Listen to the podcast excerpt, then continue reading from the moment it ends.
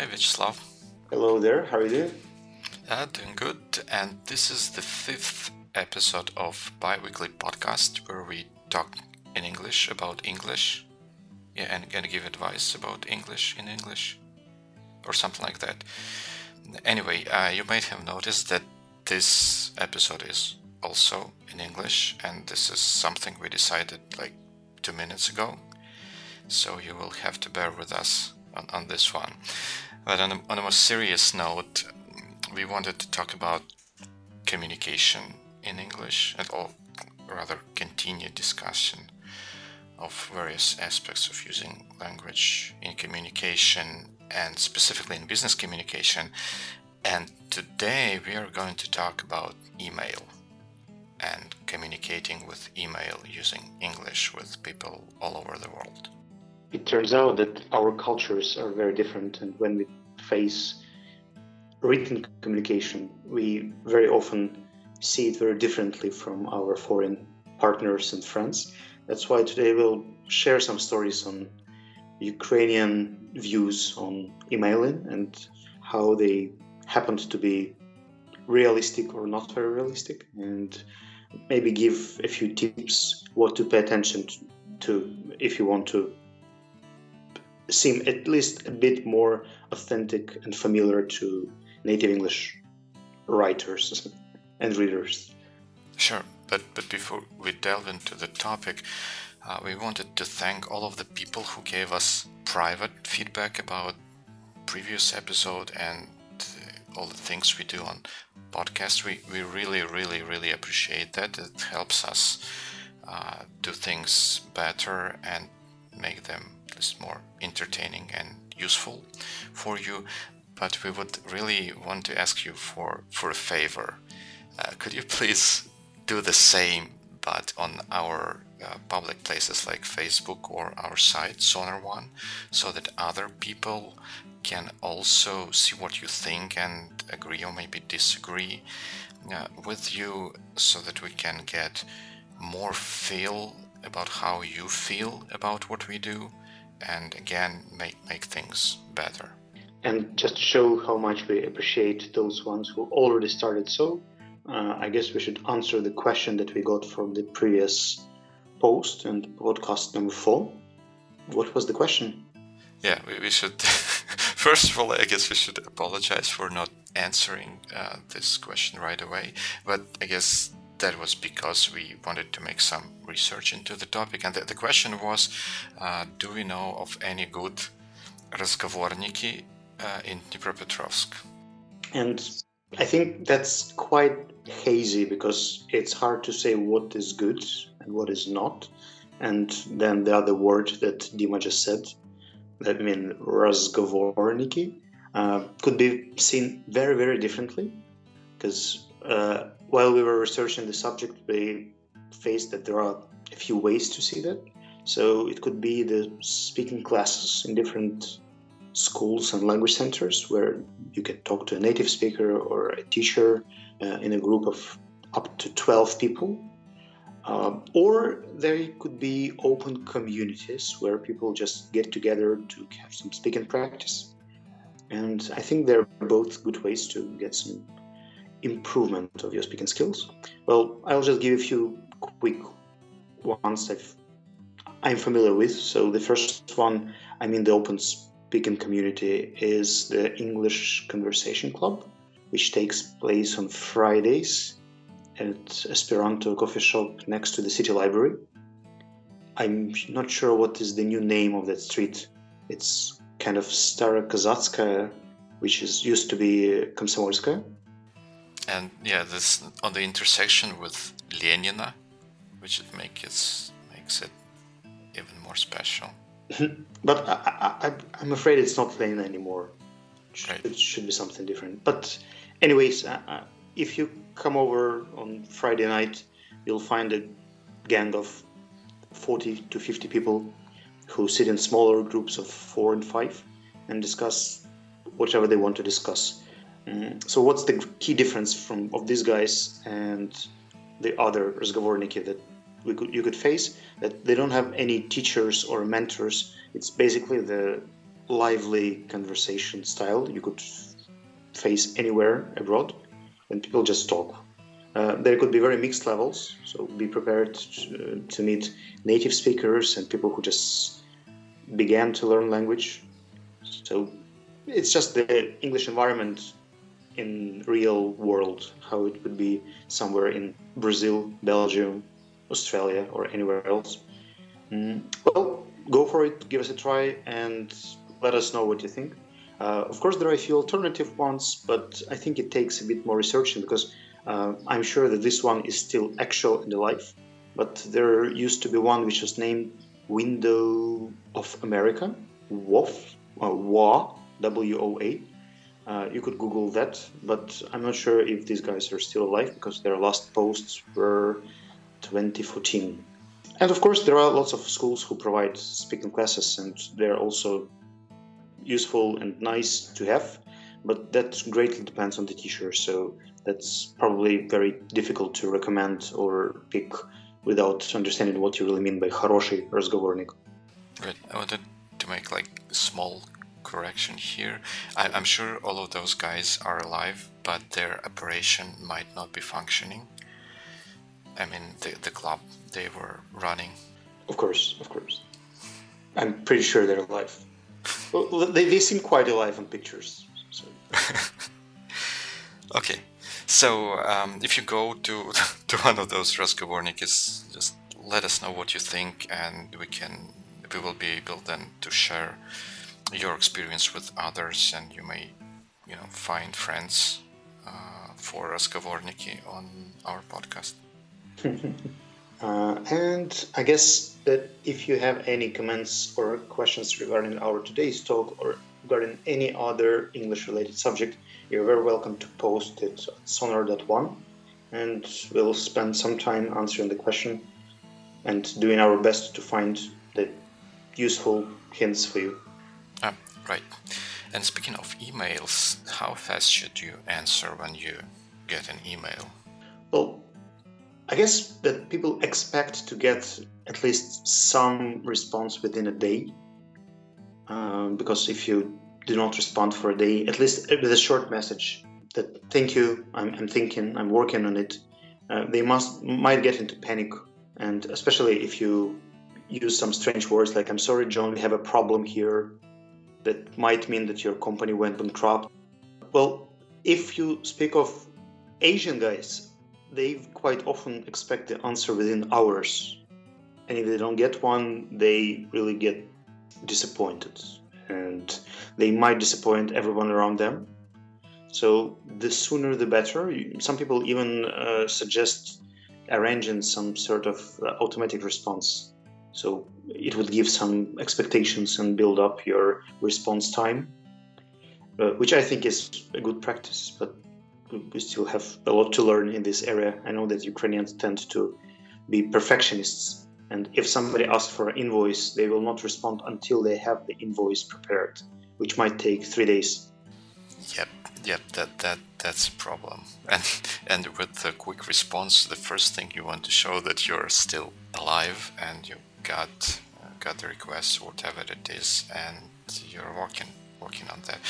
Uh, I, I'm not a big fan of automatic responses because they usually mean nothing. It doesn't mean that the person has seen my email, and it makes me even uh, fear that they might not see the email because it went somewhere in their inbox, got this automatic reply, and it will take a lot of time for them to find the email.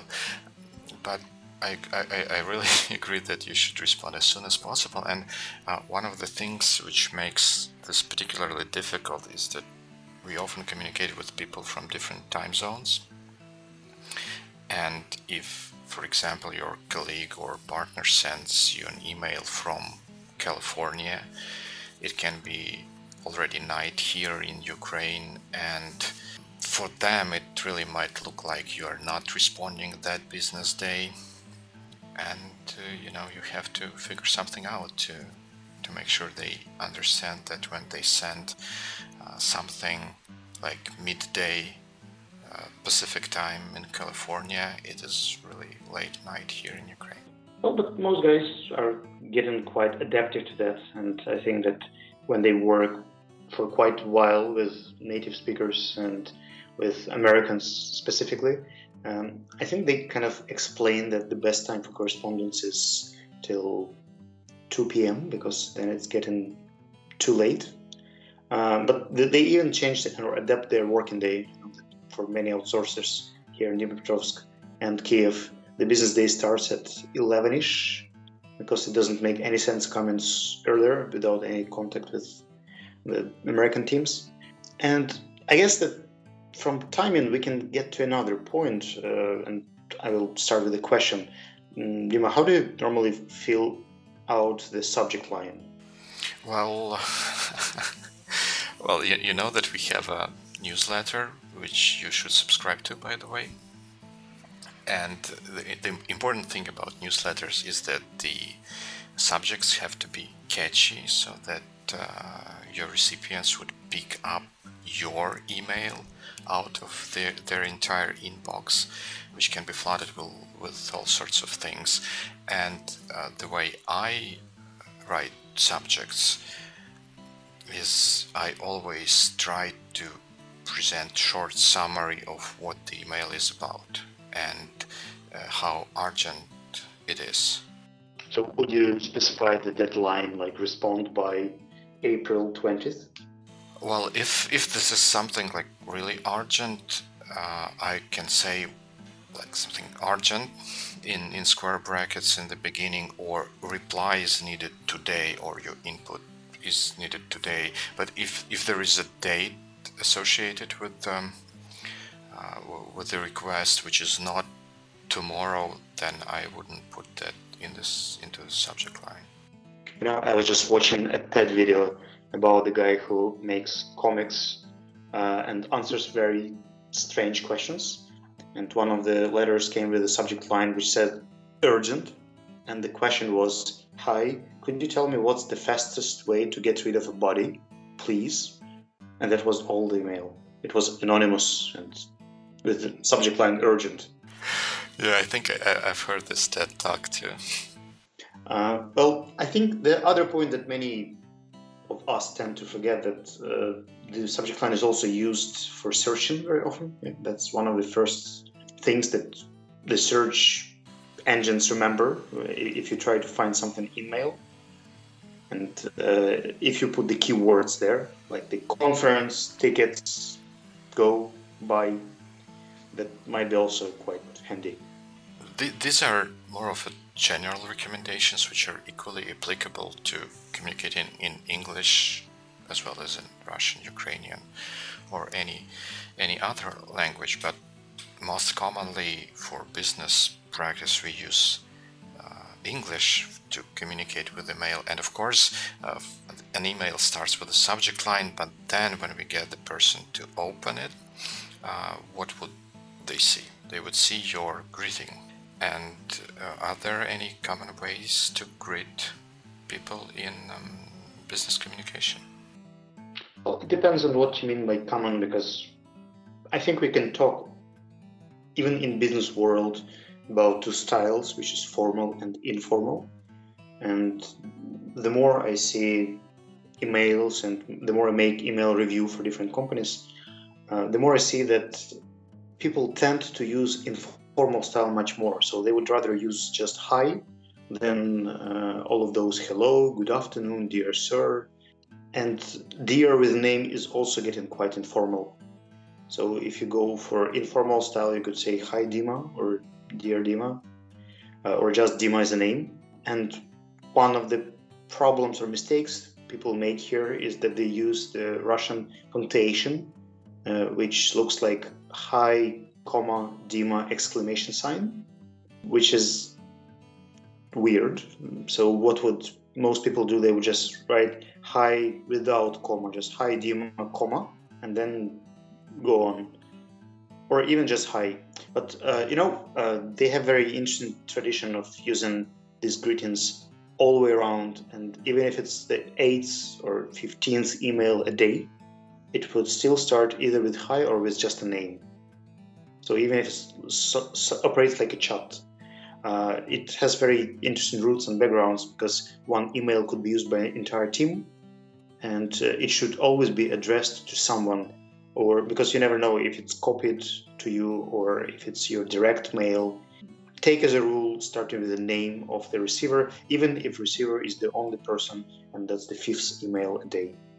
Right, because uh, along the way, people might get added to the CC list or even to the to list of the email if there is some serious conversation uh, going on, and addressing a particular person directly will help a lot to move that forward.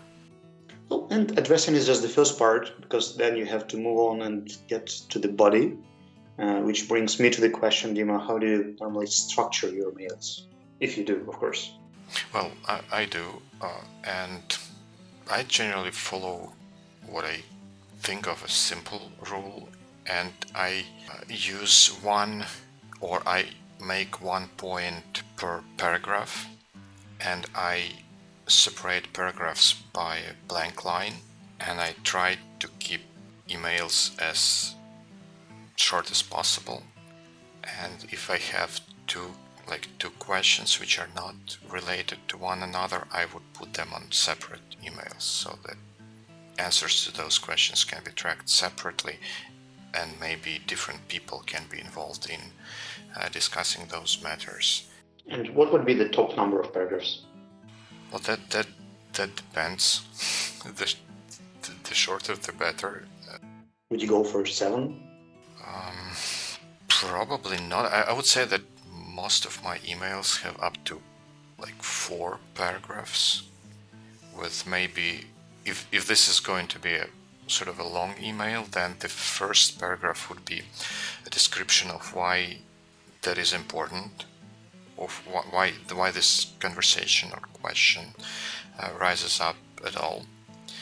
Uh, then presentation of the question itself what what is the matter we are discussing and then maybe uh, additional points which supports or which support or disprove the, the, the point we are trying to make or discuss there and then in the last paragraph there would be some some sort of call to action or or something specific which I want others but uh, other parties to do.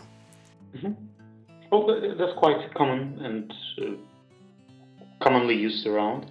The only point that I think that four paragraphs would be for the situation when you feel that you have to bring more context in. That's right. That's definitely for longer type of email. So, in average, people say two paragraphs. Now, of course, we don't count this very, very formal introduction like "How are you? Hope all is going well." It doesn't go like a paragraph. So, the to the actual paragraph or the body would go with the basic information you would like to provide, and then questions or call to actions you would like the receiver to run after he or she reads the email. And of course, the final part, which is also a holy war for many Ukrainian emailers, uh, whether you should do this formal way of let me know if you have any questions, do not hesitate, contact me, best regards, and all the kind of footers you might have at the end of email. What do you think of that? Yeah, I think yes. Yes, that's a very detailed answer. No, uh, I mean, uh, uh, for for myself, again, I try to follow fairly simple rules. Uh, I usually will end my email with "Thank you, comma Dima." If hmm. this is an email which is not the first in the chain of emails. Or I would say if, and, and I, I would follow with, with thank you if there was some sort of request from me to, to, to the other person. Or if it was not a request from me, but something like information or my answer to their question, I would end with have a nice day or have a great day, comma Dima if this is a first email I send, then I would also include who, who I am in, in, in the signature, like Dima, the CTO with Rolab, uh, Rolab Inc. Mm-hmm. or something, and and I would basically drop these um, titles and company names in all subsequent emails with uh, in in the same thread. You know, as I was researching the subject, I found out that many people find this standard endings like best regards or just best as something that is getting obsolete and old. And I've found a few sample mails by different companies. Uh, for instance, many guys in Apple they sign up at the end thinking differently. David, for example. uh, and uh, I was helping a guy who was trying to get Simon Sinek, a TED speaker, to Ukraine. And I think their final message was something like inspiring the world or starting with why, some, something that was much more incorporated with their culture than just a standard footer or standard greeting uh, or any wish you might have in the end that you're used to. Well, uh, again, I'm, not a big fan of those things. I, have seen them a lot in, in the developer circles when Unix, especially Unix geeks, would put the entire like quotes by Albert Einstein and people of that caliber into their email. And when you read that for tenth time, that gets boring. And needless to say, it's just a waste of bytes sent sent around. So I usually try to keep uh, my my signatures short and, and, and clear. Which makes sense, well, at least to me. Um, I also do my best to avoid the very, very standard patterns which are good for beginners who just start their career in business correspondence. But I believe that the more experience you get and the more emails you receive, the more you see how personalization matters.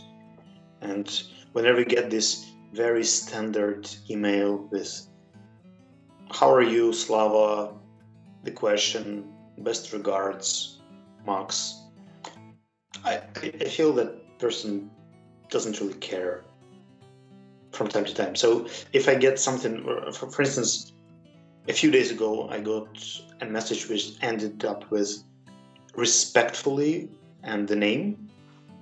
Uh, I felt really that the person was. I, I know that's probably a standard footer or signature, and it goes to every receiver, but at least it's not best regards.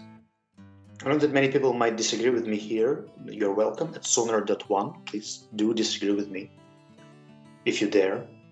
And and you should be there. Yeah, yeah. Well, we are very, very open to this collaboration. And uh, have you ever been to a situation when the emailing gets too big? I mean, you involve five, six people, and they start responding to all and then you read tons of information that is not relevant for you. Yeah, I, have been on those uh, conversations, and that can really start messy really fast. So, so what, what would you do there? Just unsubscribe? Yeah, just press reply all and and in all caps put shut up. Yeah, except except not really. I, I don't know if if you got there uh, I think you would have to bear through that. But next time, you will have to think about the, all the people you put on, on your to or CC list for the email, and you would need to make sure that you only put there people who really need and have to receive this email and can add something uh, to the conversation. Um, or maybe if it if it gets really bad, maybe then pull a plug on it and say, guys, can we get on the phone call to, to discuss this matter? Because it, it becomes really difficult to understand who's saying what about what in the thread, and Uh, it will be very unproductive to, to continue conversation uh, in, in that manner. One more point that when you get many international guys involved, some of them might have their email clients in their native language, and then you will try to track who sent an email, and you will see some Arabic signs or Russian komu or kavo or any other strange symbols in unknown languages. I had some experience with Georgians. Uh, I got into their mailing list and I just received an email with all the details in Georgian, and the subject line was also in Georgian. It looked nice, but absolutely no information. So I believe that if you guys work in any kind of international teams, or even if you don't, just in, in sake of respect to potential readers, switch your accounts to English and make sure that all the information that automatically generated by your email client goes in English. Right, especially if most of your communication is in English, anyways. And I guess one more point uh, that comes from communications it's, itself that people do here in even in spoken one. Uh, I know that many developers are quite straightforward guys. They just say, "Come on, do it, go, help, don't do it, let's."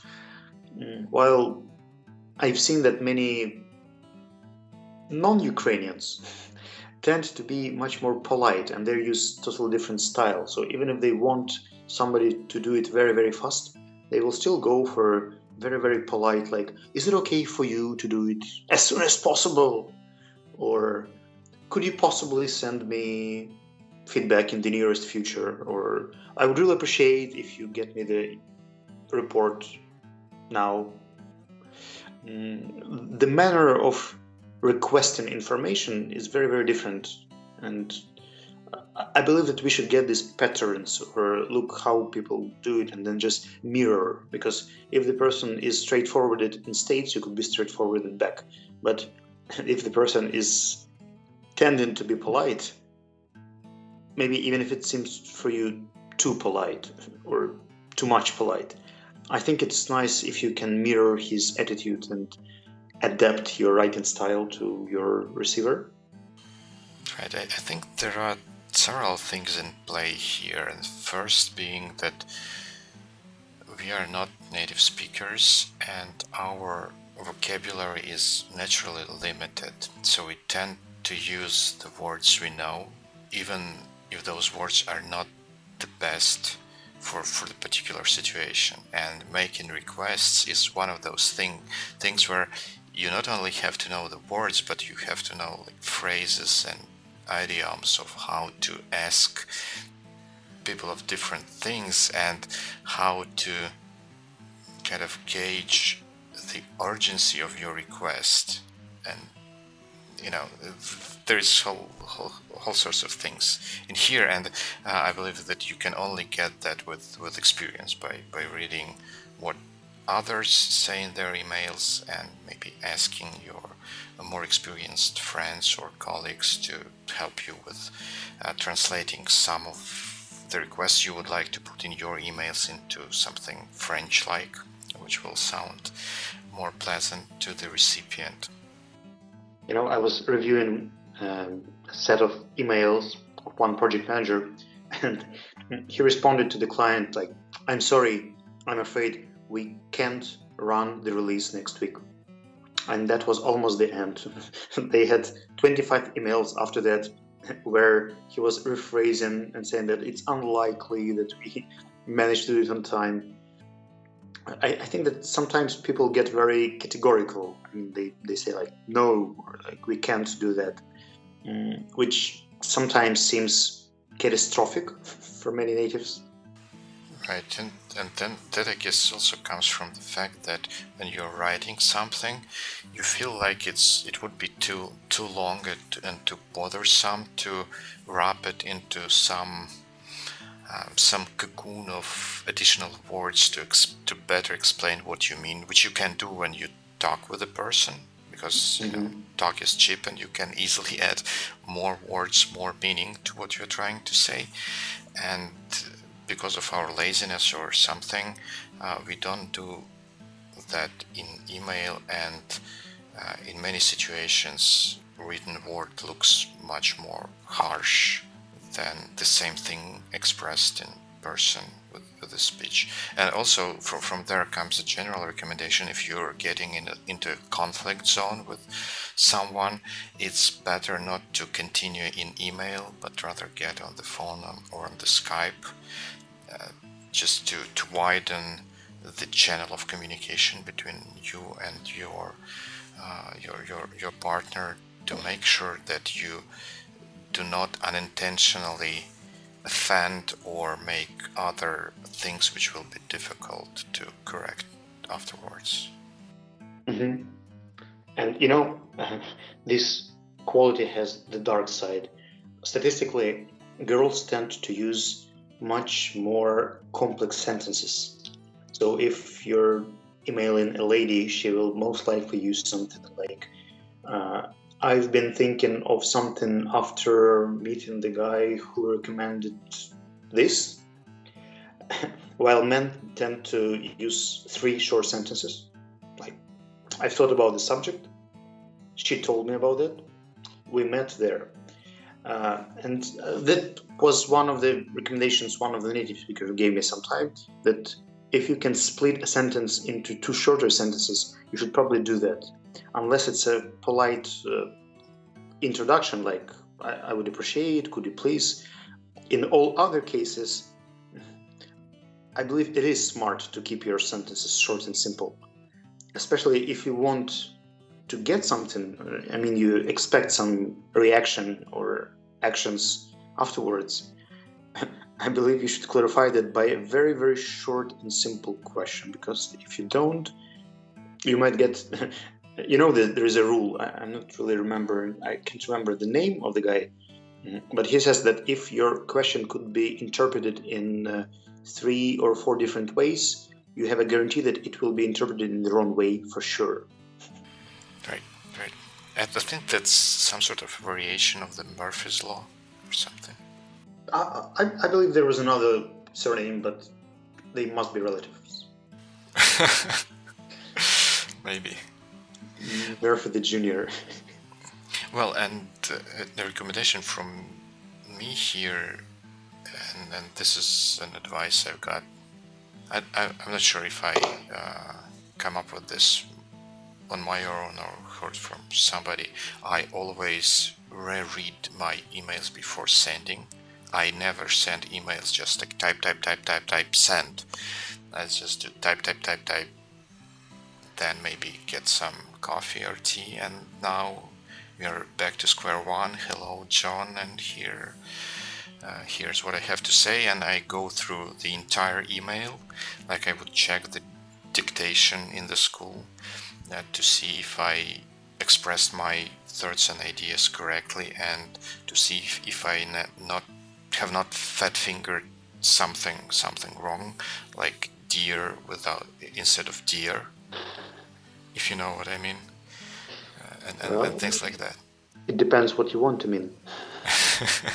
well, I almost never been to call somebody a dear uh, in business communication. And lucky you, I believe you're lucky enough. And have you ever used anything like Grammarly?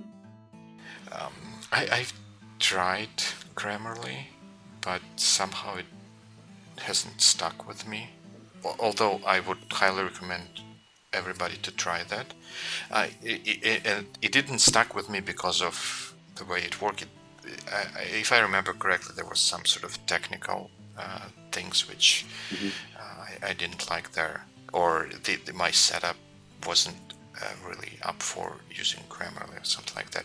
I also fairly often use uh, the Hemingway app.com, the app which checks your text for uh, legibility and ease of read, reading and understanding. This is more applicable to general writing like essays or blog posts and, and things like that, and less for email, but those are the two things I use more, more or less on a regular basis. Well, basically, there are two levels you should do your best to check. First is spelling, if everything is spelled right, because unfortunately some of the browsers do not do the spell checking for you. So if you're sending it not from the email client but from the browser web version, you might copy it to the spell checker. And what's the advantage of Grammarly uh, or any alternative applications? That they might uh, remind you of articles or misused prepositions, which I think is a pain in the ass for many Ukrainians because we just don't have any articles in our native language. That's why we tend to forget about them in English. Even like, like sometimes they do matter. Right, right. Articles are important for English. Well, and anything specific we would like to add, or we can ask you guys if you have any funny emailing stories and you could share with us. We could announce them and send them out to our friends and guests. Yeah, share them back with you, with the entire crowd. And of course, if, if you would like to go for that, we would do that respectfully of your privacy and, and all that all that kind of stuff. Just if you if you think that this is an instructive lessons for everybody to learn from, that would be great because uh, the experience and real practice and real examples, real life examples, are always better than dry theory. Even if you don't picture it as a lesson, but you just have a funny story that happened to you or your friend, I know this. It happened to my friend. Works very well you can share any story with this.